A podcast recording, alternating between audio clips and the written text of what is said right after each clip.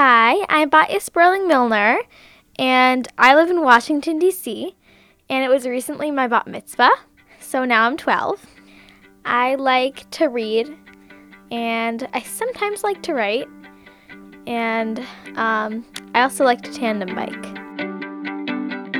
Welcome to Can We Talk, the podcast of the Jewish Women's Archive. I'm Nahanni Rous. In this episode, the groundbreaking bat mitzvah of Batya Sperling Milner.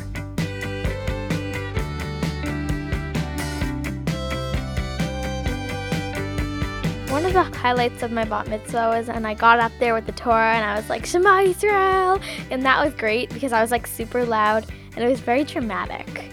I couldn't record the bat mitzvah itself. It was on Shabbat in an Orthodox synagogue. But I did record Batya rehearsing a couple of days before. She's with her dad, Josh Milner, and some friends. Bot. What? Blasted. Shema Yisrael Adonai Eloheinu Adonai Echad. I couldn't see anything. I could just see the fabric of the Torah. And I felt like my words kind of bounced off of it and around. And it felt really special because I couldn't see anything but that fabric of the case of the Torah. So it's really cool. It was really cool. Batya is one of my daughter's closest friends. They've been in school together since kindergarten, and we go to the same synagogue, Ohev Shalom, in Washington, D.C.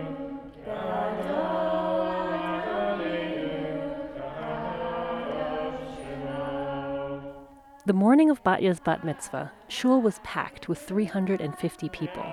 Batya laned or chanted the entire Torah portion, all 106 verses. She chanted her Haftarah and led Shacharit, the morning prayers. She also gave an insightful and entertaining sermon. But Batya's bat mitzvah was exceptional for other reasons, too. Batya is blind, and in order for her to read Torah for an Orthodox Jewish congregation, a few unprecedented things had to happen. In this episode of Can We Talk, we'll hear from Batya's mother, Aliza Sperling, about her pioneering scholarship on blind people reading Torah. We'll talk about a new Braille notation system that was created for Batya. And we'll talk to Batya about her love of Torah, her commitment to Jewish law, and her desire to be recognized for who she is rather than defined by a disability. Some of you might also be wondering how a girl could read Torah in an Orthodox synagogue in the first place. Ohev Shalom is one of a handful of modern Orthodox synagogues where bat mitzvah girls read Torah, and we'll touch on that too.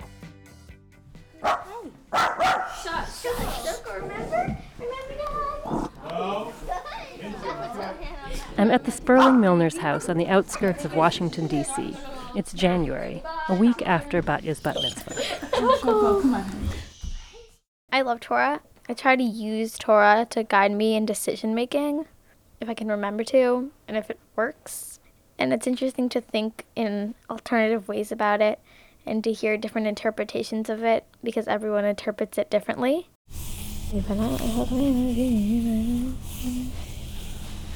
Okay, press that bow.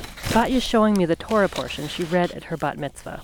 Her fingers skim her Braille Chumash, the book form of the Torah. She learned to read Hebrew Braille when she was seven years old. Under Batya's fingertips, in tiny raised white dots, an epic drama is playing out. God is engaged in a battle of wills with Pharaoh, with Moses as proxy. Each time Pharaoh refuses to let the Hebrew slaves leave Egypt, God rains down another plague. The penultimate plague is darkness, which comes just before the slaying of the firstborn. Batya talked about her Torah portion in her bat mitzvah speech. Here's how she started. First, I said, Shabbat Shalom. And then I was like, out of all the parshiot in the entire Torah on which my bat mitzvah could have fallen, I got Bo, the only parsha in the entire Torah that deals with none other than darkness. It must be a sign from Hashem. Hashem is one way to refer to God. Most people laughed. I think some people were a bit uncomfortable, but I didn't really care. it kind of felt a relief to like approach it in a comfortable way and just in, in a funny way, in a sort of like, yeah, that's me way, sort of accept that like blindness is just part of me. And it wasn't the main subject or the main thing, but it wasn't like hidden. I didn't want it to be hidden.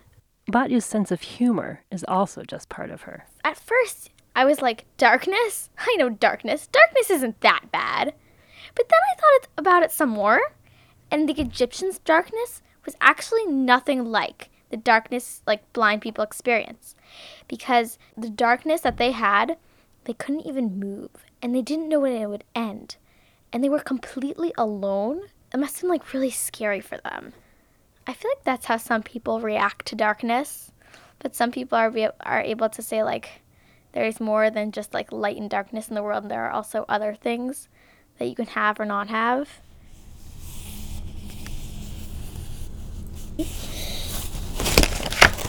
So, right now I have the fourth Aliyah open in the text that I actually used to read for my bat mitzvah. It has no vowels and no trope marks and no punctuation. And it's just the letters, like it appears in the Torah.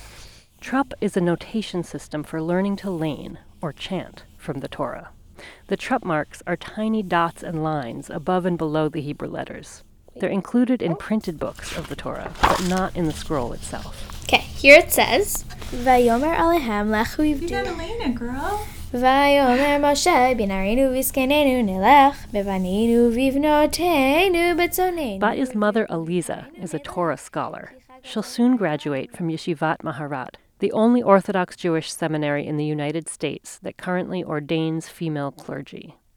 Aliza wanted Batya to learn to lane for her bat mitzvah so she would have that skill as she became a Jewish adult. So we were looking all over to try to find a braille trup for Batya so that she could learn the cantillation marks in her Torah reading.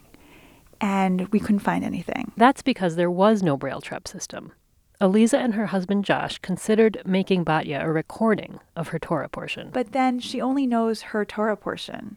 It's not like if, if she has another opportunity to read Torah some other time, she doesn't have the tools to know how to do that. She's always reliant on a recording.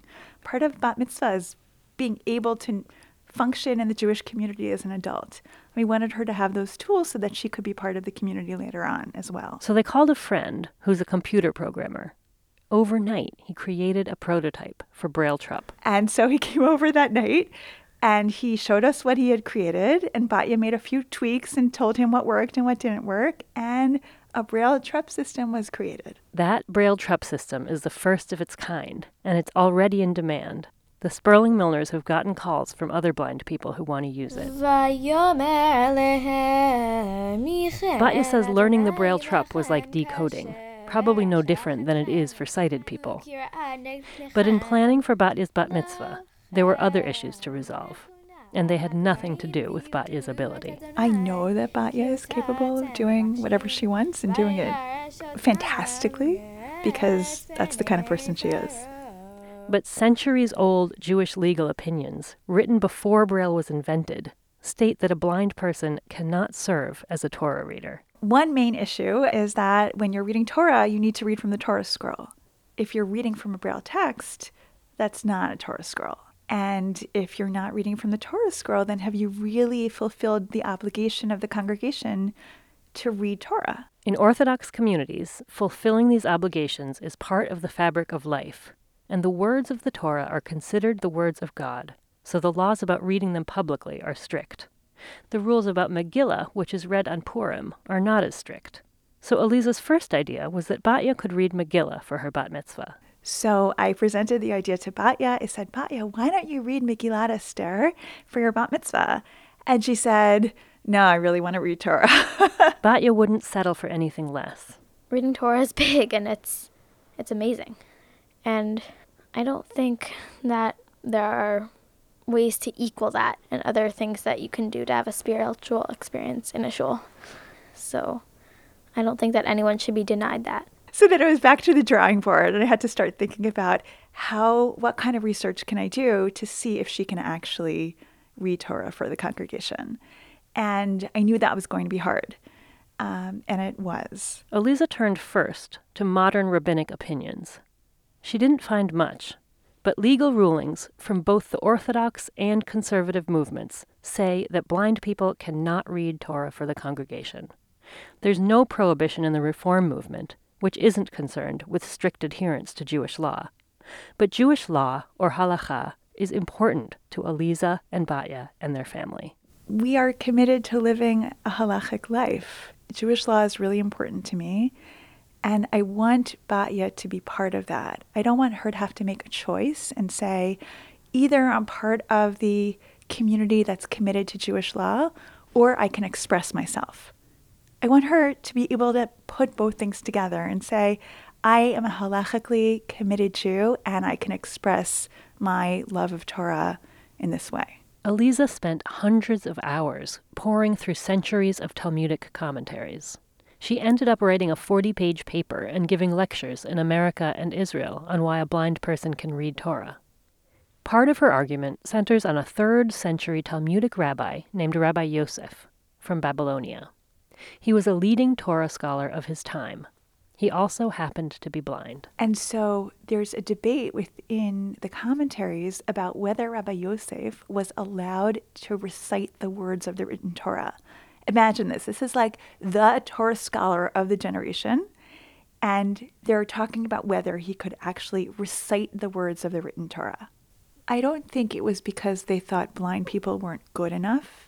I think it was because they thought there were certain technical requirements that blind people couldn't meet. Blind people couldn't read the actual scroll, and reciting the Torah from memory was not allowed.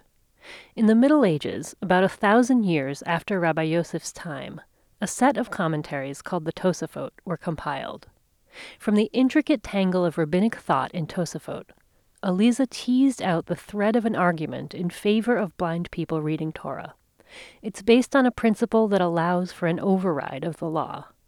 In an emergency situation, a Torah principle can be violated, and these commentators considered Rabbi Yosef's plight an emergency. And they say, asot gadol Like, there's no greater situation of emergency where we have to allow somebody to do something, even if it seems to violate a Torah principle, than this. The emergency, for the commentators, was that blind people were not going to be able to interact with the Torah. The Tosfot couldn't conceive of a world where people would not be involved in Torah and reciting the words of Torah. And I mean, that's amazing that they said that. In this medieval Jewish text, Aliza had found what might be the earliest argument ever made for inclusion. This mechanism of eight asot, of this is an emergency situation, so we're going to violate a Torah principle, is not one that's used easily and yet they felt like they wanted to use it for the case of a blind person. Of course, other commentators pushed back, saying that only threats to an entire community count as emergencies, not just situations that affect an individual. But Aliza thinks there are never situations that affect only one class of people. An emergency for one is an emergency for all. Our community's experience during Batya's bat mitzvah seemed to prove her point. The effects of Batya being able to read Torah reverberated throughout that room. There were 350 people crying at that time and saying they had never experienced holiness like that. And I think that's one of those basic inclusion lessons that people need to know that when we talk about including others, it's not about only about them. It's about what kind of community you are part of.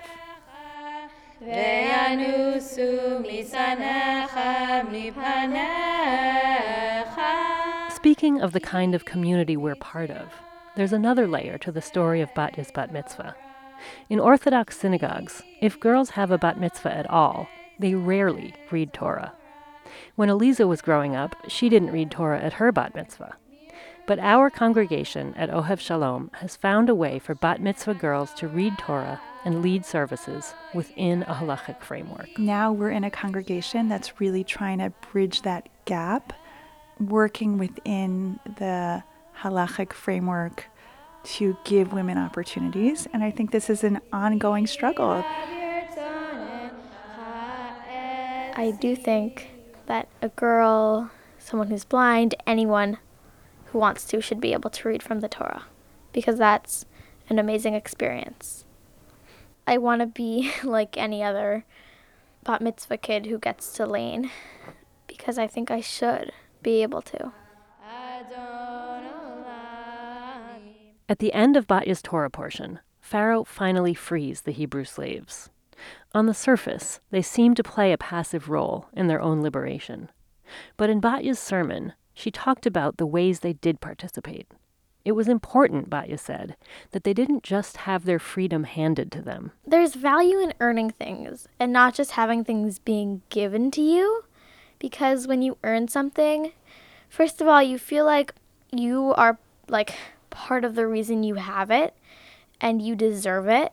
And it also like makes you more responsible because you are the one who's who's like directing your life. It be- helps you become your own person with your own identity and you make your own choices. Batya has been thinking a lot about her own identity and how other people see her. I don't like when people make a big deal about well the fact that I'm blind and make that that whole thing where she's amazing because she's blind and she's doing so great and everything. The fact that I'm blind should not be like the first thing that people think of me when they think of my name.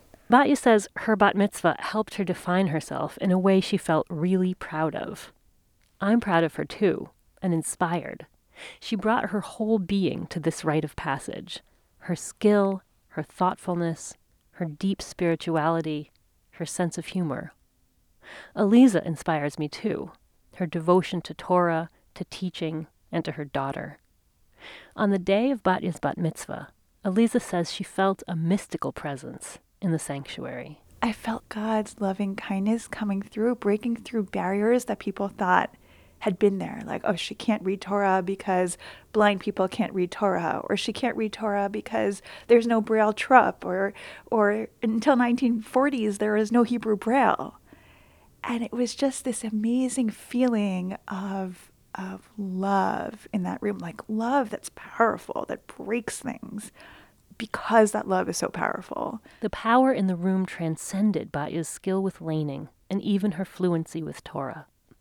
It was the power of a love that breaks things and builds things and won't take no for an answer.